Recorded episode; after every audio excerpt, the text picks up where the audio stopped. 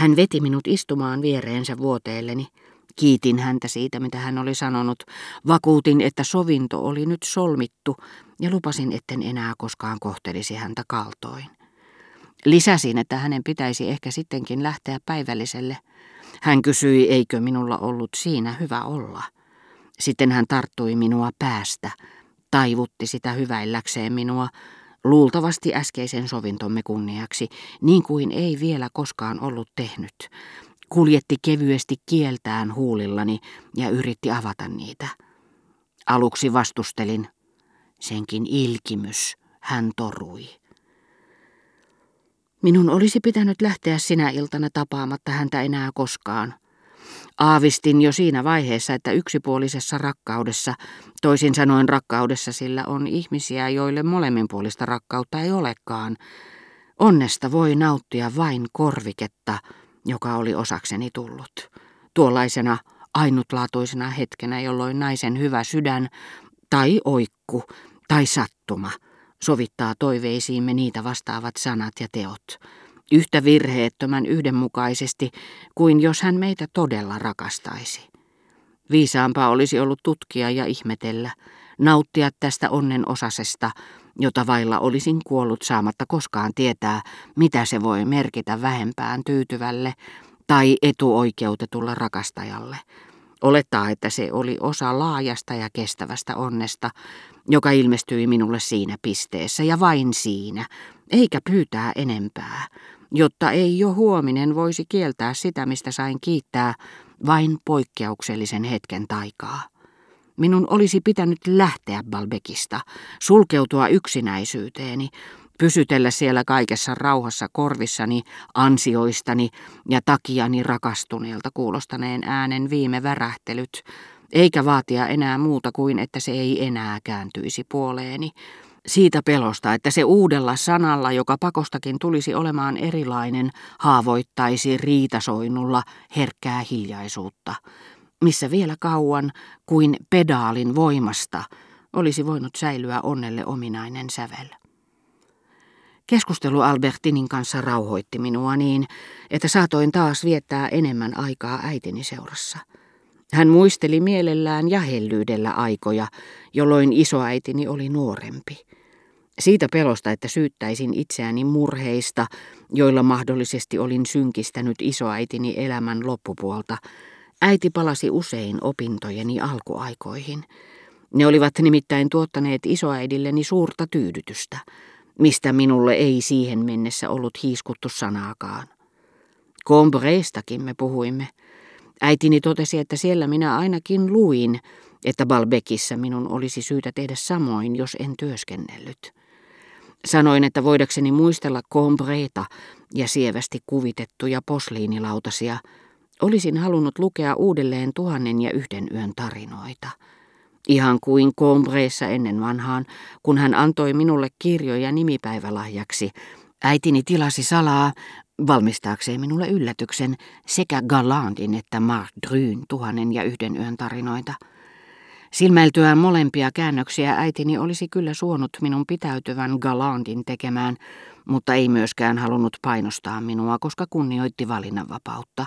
Kieltäytyi tunkeutumasta taitamattomasti ajatusmaailmaani ja oli niin ikään sitä mieltä, että nainen kun oli hänellä ei muka ollut tarpeellista kirjallista sivistystä, eikä toisaalta myöskään ollut hänen asiansa puuttua nuoren miehen lukuharrastuksiin, arvostella niitä sen mukaan, mikä loukkasi häntä itseään.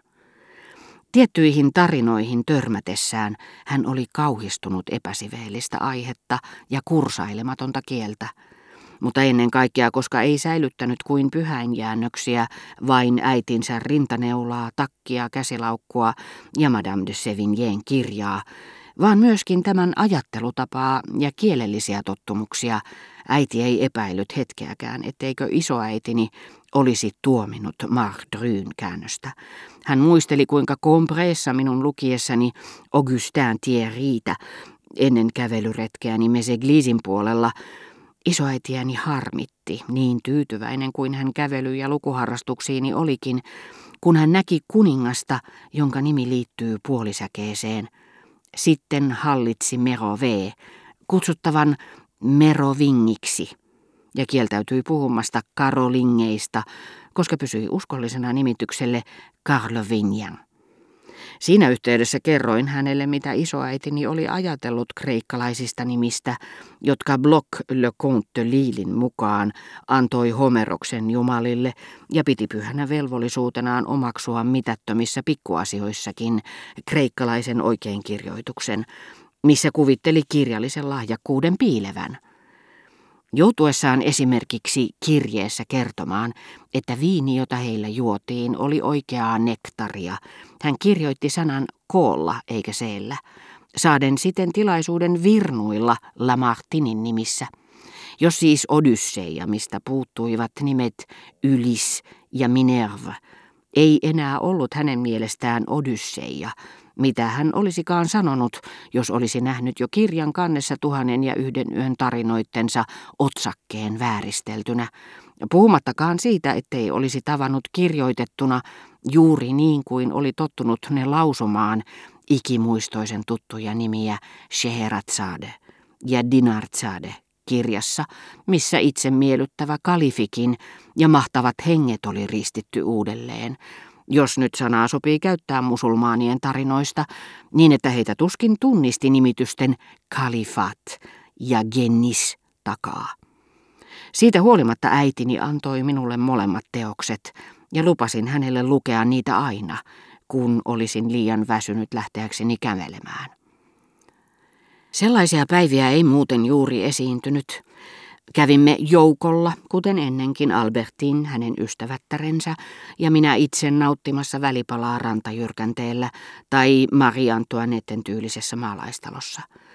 Mutta silloin tällöin Albertin soi minulle suuren ilon. Hän sanoi, tänään haluaisin olla vähän kahden kesken kanssanne. Olisihan se somaa, jos saisimme olla vain keskenämme.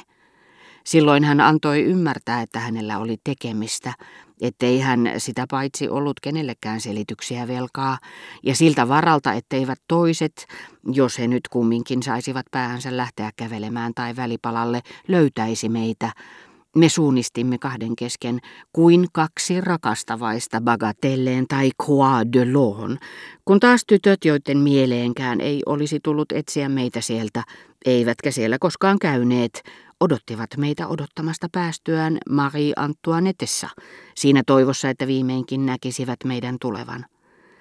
Muistan vieläkin, miten kuuma silloin oli, niin että auringonpaisteessa työskentelevien renkien otsalta hiki norui suoranaan, tipahteli säännöllisin väliajoin kuin vesipisarat altaasta siten, että väliin sopi silloin tällöin vain tömähdys kypsän hedelmän irrotessa puusta viereisessä puutarhassa. Ne helteet muodostavat vielä tänäänkin yhdistyneinä kätkössä olevaan naiseen liittyvään arvoituksellisuuteen oleellisimman osan joka ikisessä kohdalleni osuvassa rakkausjutussa.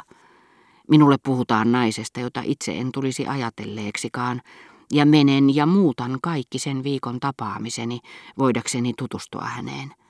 Jos sillä viikolla vallitsee sen tapainen sää, ja minun on määrä tavata hänet jossakin syrjäisessä maalaistalossa. Vaikka tiedänkin, etteivät tämän tyyppiset sää ja tapaaminen ole hänestä lähtöisin, että kysymyksessä on syötti, johon tartun niin hyvin kuin sen tunnenkin, se riittää houkuttimeksi.